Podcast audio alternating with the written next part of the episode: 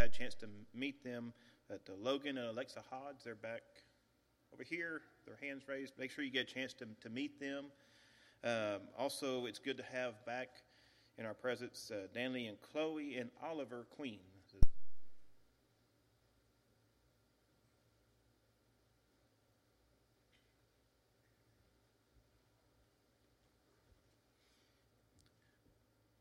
We'll have our uh, closing prayer and then be dismissed to Bible class. So let's pray. Lord God, we thank you so much for this day that you've given to us uh, to be able to gather together as believers and to worship you this morning and this afternoon. We uh, pray as we are dismissed into our Bible classes now that we will uh, uh take something from your word tonight, uh, from what is taught uh, from the teachers and from your word, and be able to apply it to our lives and take that message out as we go about our week. and uh, share the good news of your son with others uh, as we come into contact with them. We thank you for all the many blessings that we have uh, that come from you. We uh, praise you and we glorify you for those things. And we thank you most of all for your son and his death on the cross and the eternal life that we can have uh, through that sacrifice. We ask all this thing in Jesus' name. Amen.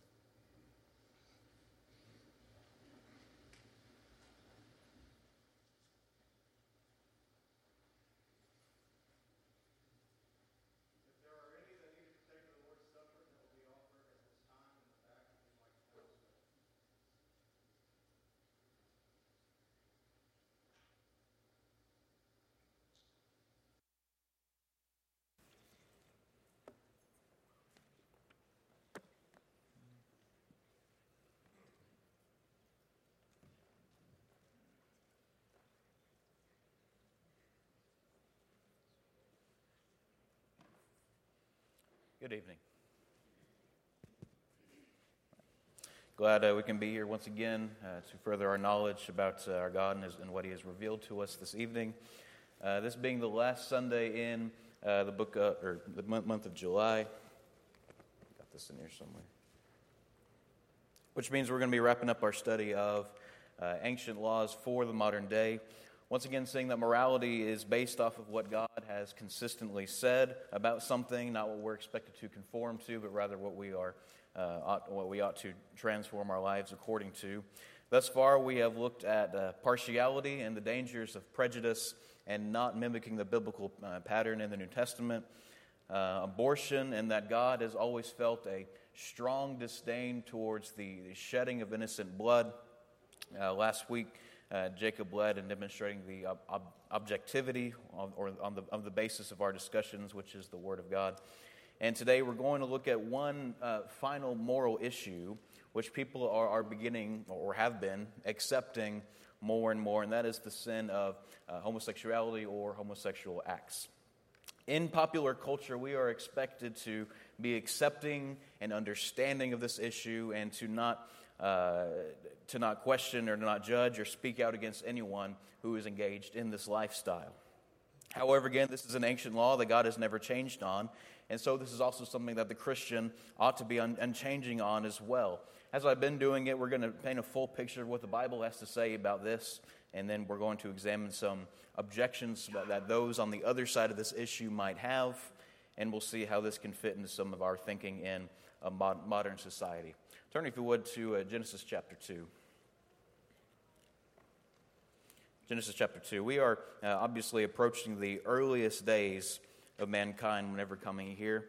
God has created the heavens and the earth. He has filled it with all sorts of living creatures. He has formed man uh, in his own image.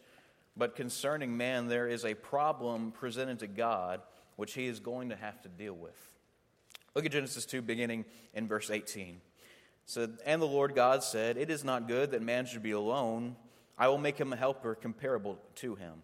Out of the ground, uh, the Lord God formed every beast of the field and every bird of the air and brought, and brought, man, or brought them to Adam to see what he would call them. And whatever Adam called each living creature, that was its name.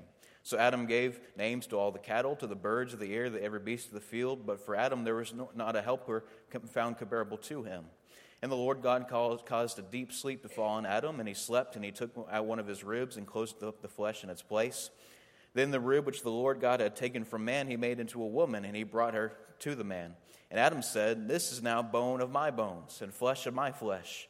She shall be called woman because she was taken out of a man. Therefore, a man shall leave his father and mother and be joined to his wife, and they shall become one flesh. And they were both naked, the man and his wife, and were not ashamed. So, God created all of these animals. He gave the, uh, uh, Adam the job of, of, choosing the name for all, all these animals, but uh, the problem was that of all of these creatures, there was not uh, one that was a suitable helper or suitable companion for Adam. So God takes one of Adam's ribs as he slept, he made it into a woman, a suitable helper or companion for, for him. So simply, what we take from this is that in the beginning, God made them male and female. And there is no implication here or anywhere else that this was a suggestion. If God had made Adam and another male, then again, they'd run into the same problem. There wouldn't be a, a helper or companion suitable for, for him. Woman was the only suitable companion for man. And that order has never changed. Remember what God said about his creation whenever he uh, had finished it? What, what, what did God think about his finished creation? It was good. He, he makes things one by one, saying, This is good, this is good, this is good. And he gets to the final end of it, and he, and he looks at all that he had created, and he came to the conclusion that it was indeed very good. Genesis 1:31. And while the event uh, of the creation of woman is given in chapter 2, as opposed to chapter 1, uh, whenever God cre- uh, considered his creation to be very good, woman was already created at, at that point. Genesis 1.27 says, male and female, he, he created them. We are only given the details about that in chapter 2. So God considered man and woman together to be a very good thing. It does not feel the same way when man and man or woman and woman try to do that which was only meant for man and woman. Look at Genesis 19. Genesis 19. The heading for my Bible in Genesis 19 is Sodom's depravity. Uh, we see exactly what made them so depraved in Genesis 19, verses 1 through 5. It says, Now the two angels came to Sodom in the evening, and Lot was sitting in the gate of Sodom. When Lot saw them, he rose to meet them, and he bowed uh, himself with his face toward the ground, and he said, Here now, my lords, please turn in to your servant's house and spend the night, and wash your feet, that you may rise early and go on your way. They said, No, but we will spend the night in the open square. But he insisted strongly, so they turned into him and entered his house. Then he made them a feast and baked unleavened bread, and they ate. Now, before they lay down, the men of the city, the men of Sodom, both old and young, all the people uh, from every quarter surrounded the house, and they called Lot, saying, "Where are these? Uh, where are the men who came to you tonight? Bring them out, so that we may know them carnally." The New King James says that we may know them carnally. Uh, that, that's really sort of an, an, addition, but it helps us to know exactly what it is uh, that their, their intentions were. The NASB says that we may have relations with them. The NIV, unsurprisingly, plainly says so that we, we may have sex with them. Those phrases are there to help us know exactly what, what, what they meant, what they wanted. Um, but we know that often in the Old Testament, when it says to know someone, it's talking about a, a sexual interaction there. So it is obvious that this homosexual behavior was a common thing in the city of Sodom. Did you notice how strongly Lot encouraged them to, to stay with, with him that night? They said, you know, we'll, we'll spend the night in the open square. And I, I can almost hear Lot saying, you know, you really don't want to be caught in the open square past sundown. He knew it went down in that depraved city that he chose to live in. So what is God's reaction to their depravity? Well, what, what, what is his reaction to them being unashamed of, of these things? Well, you look down at chapter 19, 12, and following, we see that Sodom and Gomorrah will end up in, in, ruin. Genesis 19, 24 and 25. Then the Lord rained down brimstone and fire in Sodom and Gomorrah from the Lord out of the heavens. So we overthrew those cities, all the, the plain, all the inhabitants of the cities, and what grew on the ground. God dwelt, uh, dealt swiftly with them there's no denying what his opinions of their actions and their attitudes were. Look at Leviticus 18. Leviticus 18 is all about laws concerning sexual morality, uh, all the things that the children of Israel were uh, or ought not to do. And as is in our day, homosexuality was a problem in theirs as well. Look at chapter 18 and verse 22. Moses says, You shall not lie with a male as with a woman, it is an abomination. So, what exactly is God's opinion of homosexuality activity? That it is an abomination. And that word abomination is a very strong, strong word. If we were to, to define it in biblical terms, it would be uh, something along the lines of that which is utterly detestable in the sight of God. God gives no leeway on this matter. This is something that, that he hates, that, that he despises. Uh, yet we have people who preach a message that says that God is all love, all comfort, all forgiveness, and forget that he has moral standards and justice.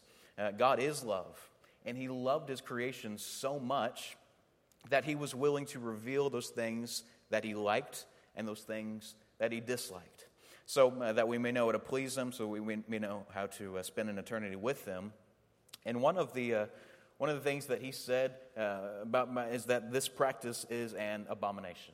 Now, chapter 1822 is the principle. We're also given the Old Testament consequence for this thing in Leviticus 20 and verse 13. Over there, if you would. Chapter 20 and verse 13. says, If a man lies with a male as he lies with a woman, both of them have committed an abomination. They shall surely be put to death. Their blood shall be upon them. So the punishment for committing the sin was sure death.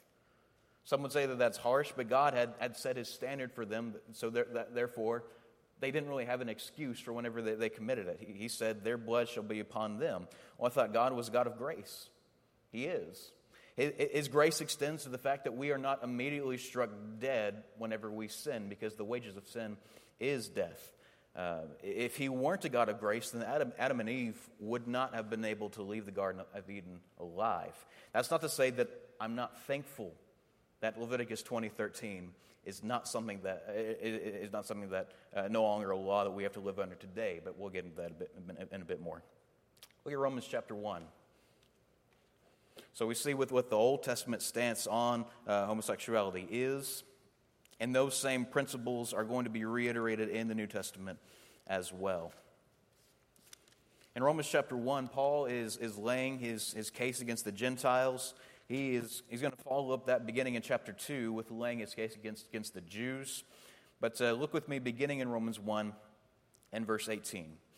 He said, For the wrath of God is revealed from heaven against all ungodliness uh, and, unrighteous, and the unrighteousness of men who suppress the truth in unrighteousness. Because what uh, may be known of God is manifest in them, for God has shown it to them. For since the creation of the world, his invisible attributes are clearly seen, being understood by the things that are made, even his eternal uh, power and Godhead, so that they are without excuse. Because although they knew God, they did not glorify him as God, nor were they thankful, but became futile in their, in their hearts, and their foolish uh, foolish hearts were dar- darkened. Professing to be wise, they became fools and changed the glory of the incorruptible God into an image made like a corruptible man and, and birds and, and four footed animals and creeping things.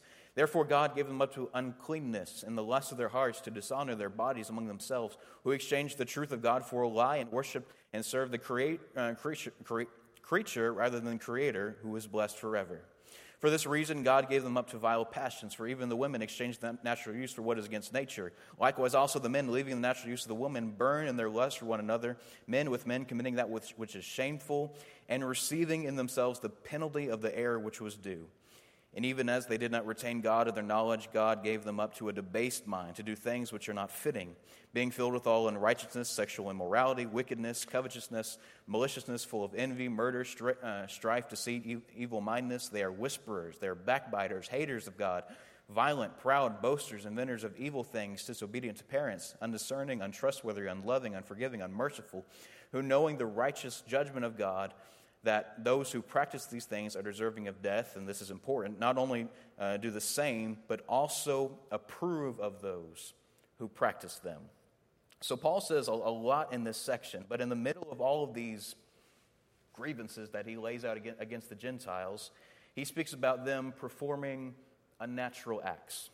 Their women exchanged the natural use for what is against nature. Likewise, the men, leaving the natural use of the woman, burning their lust for one another, men with men committing that w- w- which is shameful and receiving in themselves the penalty uh, for the error which was due. So, in, in many ways, uh, or many want to say that, that, that God was, was harsh in the Old Testament, but now he's loving in the New Testament.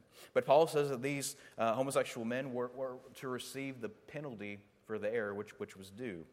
There is retribution in the New Testament, as we saw this morning, as there is in the Old Testament. So Paul says that these things were unnatural and that they're sinful.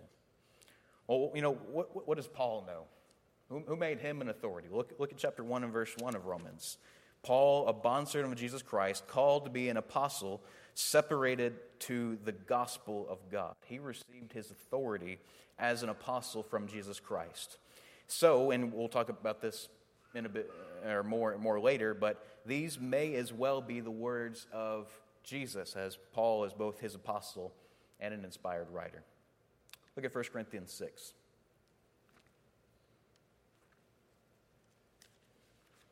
As we come to uh, this chapter of 1 Corinthians, Paul has already addressed their lack of unity in chapters 1 through 4. He has and will continue to speak on uh, sexual immorality. And in chapter 6, verses 1 through 11, is a section that, that often goes forgotten among all of the, the, the problems that existed at the church in Corinth. Paul here is addressing legal matters, about how they shouldn't be taking each other to court, that they should be letting the church judge between their matters, and if need be, it would be better for someone to take a physical loss than for the world to see brother in Christ taking brother in Christ to a pagan court over physical things. And in verses 9 through 11, he's listing out all the things that uh, they used to do and the things that the people who still run, ran the court still did. Look at, uh, or someone, if you would, read 1 Corinthians 6, verses 9 through 11.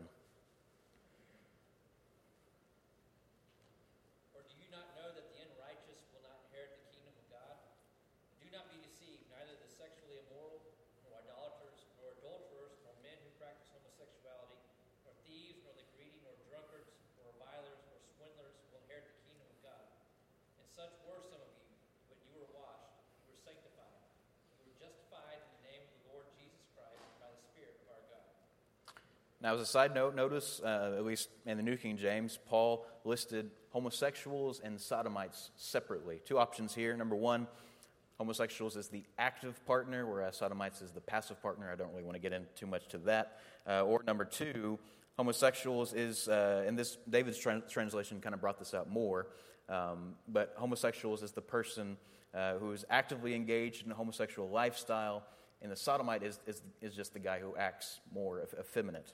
Uh, those are two options. I don't really think they're all that germane to our discussions to really get into depth about.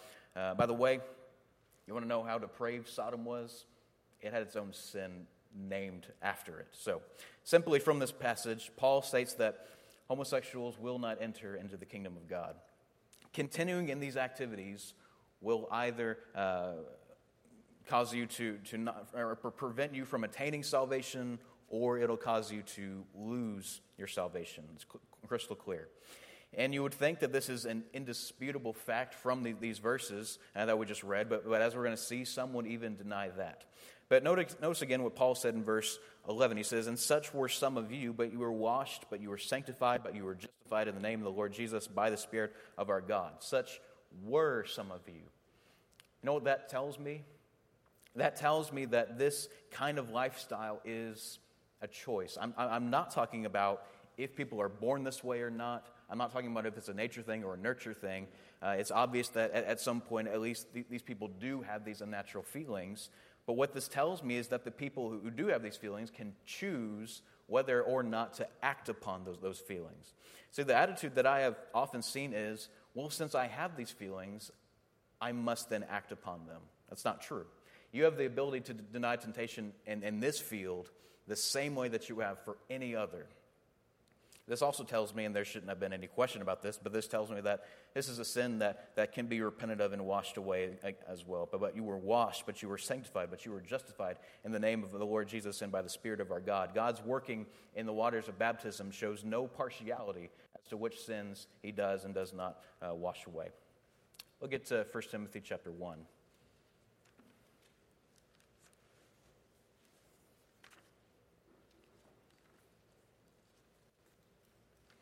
Paul here is uh, beginning to write to his son in the faith, Timothy, telling him to remain in Ephesus, to establish some roots there, and to constantly encourage the brethren. And as he, as he does in verses 5 through 11, Paul speaks about uh, the, the, use of the old law like he does in other places, about how the purpose of the commandments are, are love and, and that it is beneficial if used properly. Look at uh, verses 8 through 11. He says, But we know that the law is good if one uses it lawfully, knowing this, that the law is not made for a righteous person but for the lawless and the insubordinate, for the ungodly, for the sinners, for the unholy and profane, for murderers of fathers, murderers of mothers, for manslayers, for fornicators, for sodomites, for kidnappers, for liars, for perjurers, and if there is any other thing that is contrary to sound doctrine, according to the glorious gospel of the blessed God, which was committed to my trust. So, sodomites here is listed alone, but, but he says they are among those who the law dealt strictly with and, is contrary to sound doctrine. From the beginning uh, of time, God had been establishing what is and what is not sound doctrine. And uh, this is a practice, this practice goes against all that he has always said. Again, from the beginning, they were made male and female. And he continued to spread that message in various ways uh, of a man and a woman being together. And, and to stray from that is to stray from sound doctrine. Finally, look at the book of Jude. Here we have the short, what, what we would call one chapter, or one, yeah, chapter um, book of, of the book of Jude, though in reality, all of the New Testament epistles were really one chapter uh, uh, epistles. But Jude wanted to write to the brethren to exhort them to contend earnestly for the faith which was once for all delivered to the saints. Verse 3 uh, but certain men crept in unnoticed who long ago were marked out for this condemnation, ungodly men who turn the race of our God into lewdness and deny the only Lord God and Lord uh, Jesus Christ. Verse 4. So he wanted to write about one thing, but, but something else was more needful for them to hear. So that in verses 3 and 4 are kind of the, the thesis verses for this letter. In verses 5 through 19 is a, a long, detailed description of these false teachers. He's going to exhort them to continue in the faith in verses 20 through 23, and he's going to end on a doxology or a, a, a praise to God in verses 24 and 25. But 5 through 19 is, is the meat of the letter. And he's going to be using a whole lot of allusions in the book, meaning that he makes various references to past events that are supposed to trigger the minds of uh, the readers. And he makes a comparison between these false teachers and these past events. One of the allusions is something that we've already mentioned this evening. Someone, if you would, read uh, verse 7 of the book of Jude.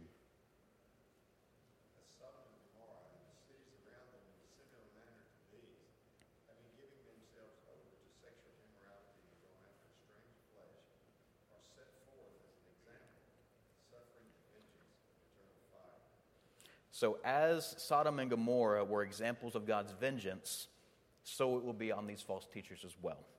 Uh, but notice what the exact reason for their destruction was. Number one, they uh, gave themselves over to sexual immorality. Number two, they went after strange flesh. Strange flesh. What, what, what could that possibly mean? I probably won't ask this all, all this often, but is anyone reading from the ESV who would be willing to read?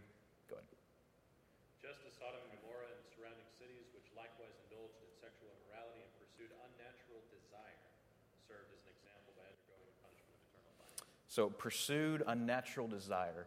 Remember what Paul said in Romans 1 their women exchanged the natural use for what is against nature. Likewise, the men, leaving the natural use for the woman, burning their lust for one another. It's clear what the sin of Sodom and Gomorrah, uh, what, what they were known for. Does anyone know what, what people sometimes want to try to twist and say the sin of Sodom actually was? Being ungodly, so just a general uh, ungodliness. But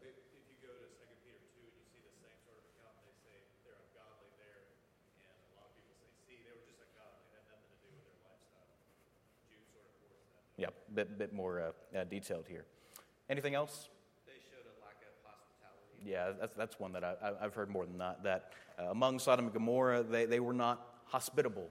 I'm sure there was plenty of unhospitality going, going along there. Um, but it, next time someone is inhospitable, call them a sodomite and see if they think that you're using that, that, that term correctly or not. Um, Jude says that their, their, their sexual immorality and going after strange flesh, New King James, was their defining sin. And he, like so many others, gives the end result of this lifestyle. The end result is suffering the vengeance of eternal fire. Sodom and Gomorrah were killed with fire from heaven. That fire eventually died out. And fire Jude talks about uh, is one that is set to never die out. It is uh, eternal. So that is again uh, the biblical data on the topic of homosexual uh, homosexuality and homosexual practices in the scriptures. Now I want to transition into, some of the objections that people make who are proponents of homosexuality being a feasible lifestyle for the Christian. Uh, those who say that you can be both a practicing Christian and a practicing homosexual. And we're going to move on to uh, objections from uh, the other side. And in respect to the writings of Paul, does anyone know what the uh, prevailing uh, objection and him condemning homosexuality is? Yeah, it was a first century problem. The first is um, that he wasn't condemning homosexuality as a whole, but rather a, a, a cultural practice using uh, young boys. And the technical term for what they're referring to is called pederasty. And it's disgusting, and it was something that happened. And, uh, and basically, it was a cultural practice during the, this, this Greco Roman culture where heterosexual men, not homosexual men, would use young boys for sex. So, what the other side will say that Paul is basically saying is, how dare you, heterosexual men, engage in this practice which is only for those who have a homosexual orientation? Those are the words that they put in the Apostle Paul's mouth. And there are numerous problems with this line of argumentation. Number one, if Paul were trying to address that, he would have. Um, he would have been specific about what he was saying. Do we know Paul to be someone who, who, who generally cloaks what, what he was actually saying under these general terms? No. Generally, if he had something to say, say he would say it. Uh, he would have con- condemned this practice specifically and not under this blanket term of, of homosexuality. Number two, in Romans uh, 1, as we saw, Paul addressed women engaging in unnatural uh, acts with other women. So if all Paul was saying was for heterosexual men to stop engaging with these acts with young boys, why exactly would he say anything about women with women in Romans 1? Those who push his agenda, I guess we're hoping we would just skip over that. Number three, this is an evidenceless assertion. You can make assertions all day. I can say that, that the sky is red or that the earth is flat, but if I don't give any evidence for my assertions, it doesn't hold up. Um, I must present evidence to back up my claims, and the evidence for this claim simply does not exist. This is what people want to believe, therefore, they are willing to look past the lack of evidence here uh, so that they can push their narrative. So, as far as Paul addressing some kind of cultural practice and not homosexuality itself, I'm afraid not. Uh, that's number one. I'm sure you. Oh, go ahead. I was going to say, um, I didn't mean to. Oh, you're good.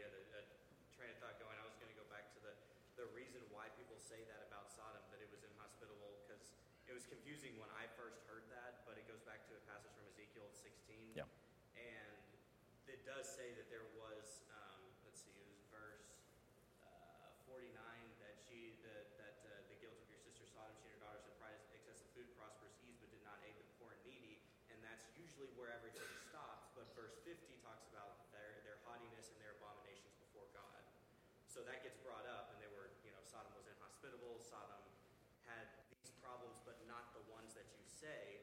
And in order to do that, you have to pull a verse out of context and ignore everything else around it. Right. It's amazing what we see when we just keep on reading. Some, sometimes. All right. Appreciate that. Um, so that, that, that's the first one as far as uh, uh, Paul's uh, use in the New Testament. Number two, I'm sure you've heard this one, is that uh, Jesus never addressed homosexuality. And I guess the implication here is that um, to him, it wasn't an issue, uh, since silence apparently means admission. A few things about this uh, argument. Number one, Jesus did address homosexuality. He addressed it in Matthew 5 Matthew 19 whenever he talked about marriage. Um, turn in your Bibles to Matthew 19 if you would. This being, I think, the, the chief section that we come to in speaking about uh, marriage and divorce, another topic that I could have chosen for, for this month. Uh, but look at uh, Matthew 19, verses 1 uh, through 6. It says, Now it came to pass when Jesus had finished these sayings that he departed from Galilee and came to the region of Judea beyond the Jordan, and a great multitudes followed him, and he healed uh, them there. The Pharisees also came uh, to him, say, testing him and saying to him, Is it lawful for a man to divorce his wife for just any reason? And he answered and said to them, Have you not read that he who made them at the beginning made them male and female, and said, For this reason man shall leave his father and mother and be joined to his wife, and the two shall become one flesh? So then they are no longer two, but one flesh. Therefore, what God has joined together, let not man separate. So Jesus is asked about the lawfulness of, of a man divorcing his wife for just any reason. And what does he do? He, he throws it back to the begin, where, where we, we began.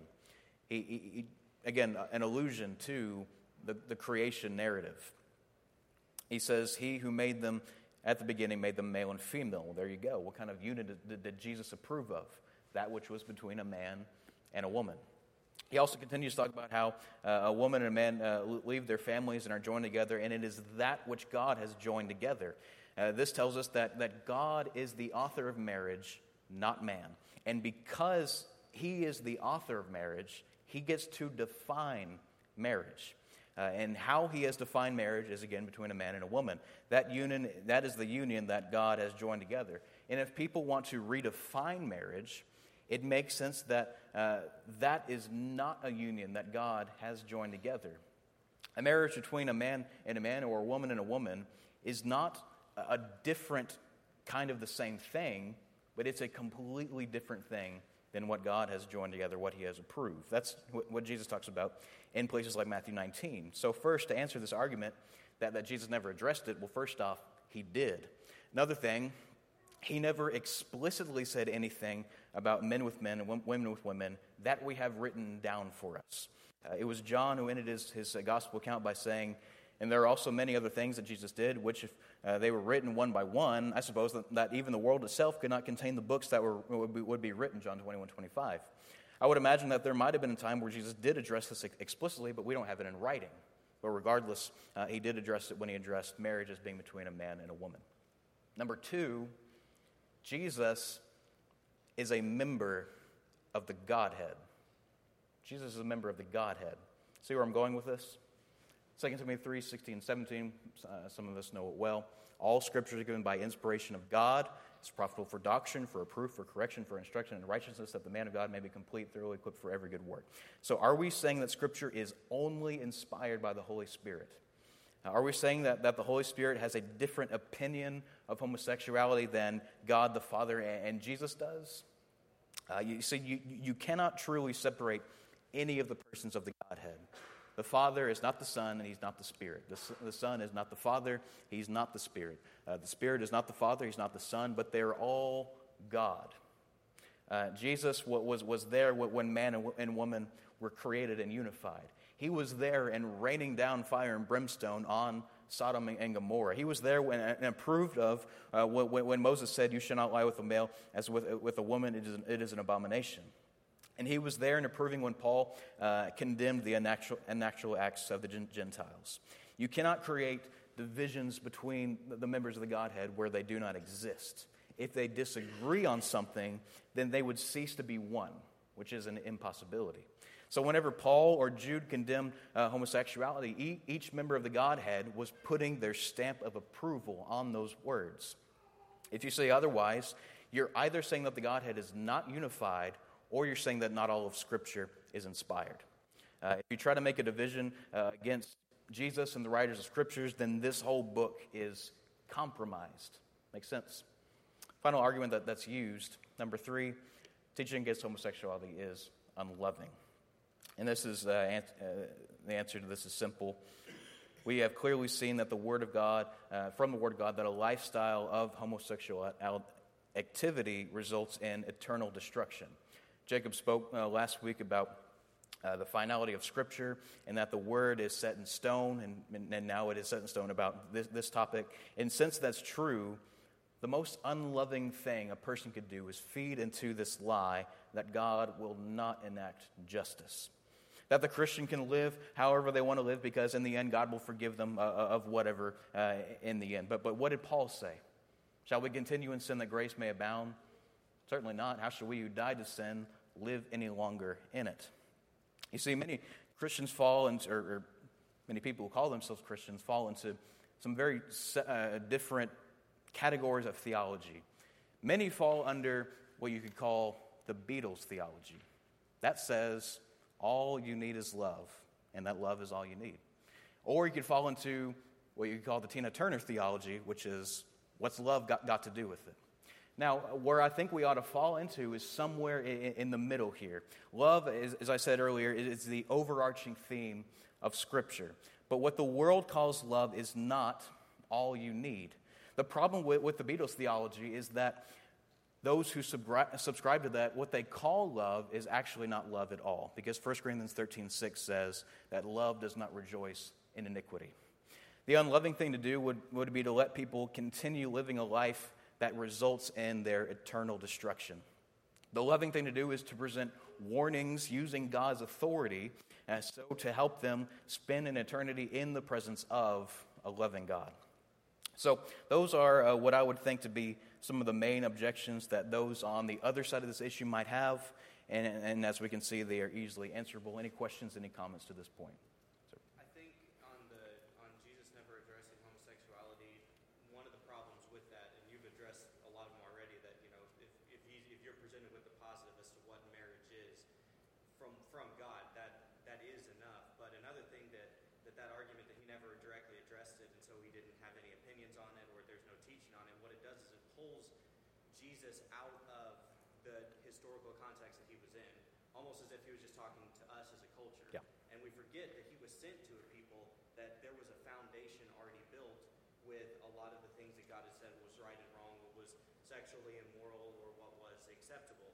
And so when Jesus talks about, in a broad sense, you know, things like fornication or sexual immorality and things like that, in the culture that he was in and in the minds of those who were there, there was an understanding that those sins are in that category.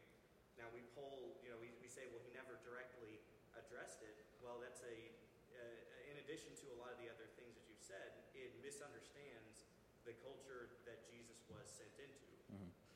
Yep, the, the Jewish leaders of that day messed up quite a few things, but I would have to imagine that was something that was pretty clear in, in their day. So uh, I don't remember who I was talking to, but um, said you, you cannot impose 21st century problems into a first century historical context. That, that, it's not going to answer everything, all the specific things that, that we might th- think it needs. So, thank you. Anything else? Sir? I was going to say, just if we look at our culture, and this is something I think we need to be very mindful of, is that when you take people outside the Lord's church 30 years ago, 40 years ago, they would agree homosexuality was wrong. If you look at our culture now, that number has diminished significantly. And we need to be knowledgeable of this subject, and something that is emerging that we need to be aware of is increased pedophilia too. And that is something that is gaining acceptance, and it has the same beginnings as this movement did decades ago. And we need to be mindful of that, that it is going to be the next big problem uh, in this long list of vices that you mentioned.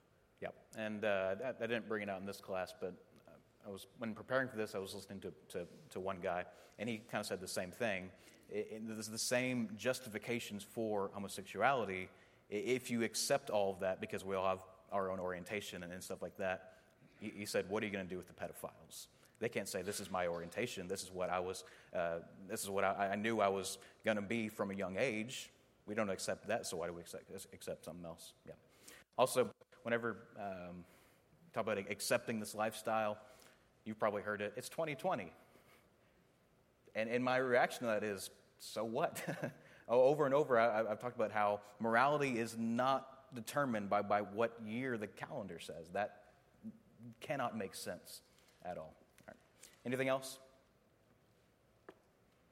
just to go back to what we were talking about, of people having feelings. Someone could argue, well, I feel this certain way.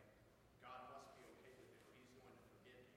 Um, one of the passages that come to mind in regard to our own personal feelings or somebody else's feelings, in contrast to God, is 1 John three twenty, where, where, where it says, "If our hearts condemn us, God is greater than our hearts." God is overall greater than our feelings. In and of Himself, He's greater than us. So what he says about this subject and any subject, just because we feel something different about it, doesn't mean God's going to automatically change it because it's greater. Yep. Facts don't always equal feelings, or, or vice versa. Another one, uh, Proverbs uh, 3, 5, and 6. Trust in the Lord with all your heart. Lean not on your own understanding. and all your ways acknowledge him, and he'll, he'll direct your paths. Anything else? All right, now as we, as we be, begin to close, let me present you with a, a trivia question. Look at this list. Here are seven sins stealing, murder, partiality, homosexual practices, greed, lying, and abortion. Someone tell me which of these sins is the worst one to commit?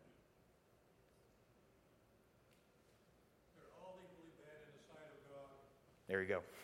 The, the, the, question, which is the worst, I would say yes. Each is, is the worst sin that you, you could commit. Um, and, and, and we often teach that. We often teach that, that no sin is greater than another. All I'm, all I'm, I just want to urge each of us to live that out as well. Uh, you see, we, we, we come down very hard on the hot button issues divorce, abortion, homosexuality, uh, stuff like that, that we, we, stand strong on those things. And rightly, we, we, we, do so. All I'm saying is we just need to be consistent. You, you, you can have a congregation full of people who uh, teach the truth on marriage, divorce, and remarriage, but look the other way whenever their brethren mistreat their brethren. And does that make us any better than a congregation that, that, that treats each other with kindness and respect, but members have some questionable marriages? One, one wrong does not right another wrong. So, uh, we have discussed the, these moral issues this month to stand firm on not treating someone differently because of their uh, external qualities or, or, or, circumstances, to stand firm on the fact that, that God always has hated the shedding of innocent blood, um, that the Word of God is, is final and secure about what it says, uh, or that God, uh, He views homosexuality as being an, abomination. But let's not let those things be more important than keeping other things in check. There, there's no such thing as a little white lie. There's no such thing as just being a little greedy. Uh, sin is sin, so let's treat it that way. So uh, I, I, thank you for your attention th- this month, uh, this evening, or throughout the whole month. Next month, uh, David Jones is going to be uh, directing our minds towards the Word in the evenings. Uh, but I, again, thank you for your attention Uh, and participation throughout these classes in July. Any questions, any comments before we close?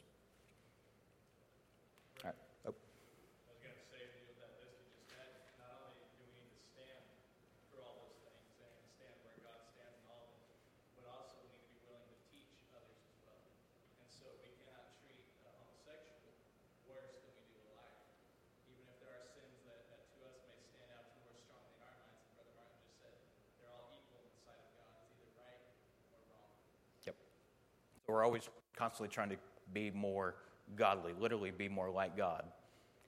If we're really trying to do that, we don't look at one sin as being greater than another, and we teach them exactly the same. Right. Let's, uh, let's, close with a prayer. Our Father and our God in heaven, Lord, you are so great and awesome. We thank you for every one of your attributes your love, your mercy, your justice, uh, your, your, your kindness. Lord, we as we read your word, we constantly know about more who you are, about more who we ought to be. And Lord, I thank you so much that you have seen fit to reveal these things to us. Thank you for all the blessings that you give us, Lord. Thank you for each soul that is gathered here tonight. I ask that as we go throughout our weeks, that we um, keep you in our hearts, keep your word in our hearts, uh, so that we may, not, may know how to not sin against you. Lord, we thank you for Jesus most of all. He is the greatest teacher that has ever existed. He is the greatest man that has ever walked this earth. And he gave us the greatest gift that anyone could ever give through his blood. And it's through his name we pray. Amen.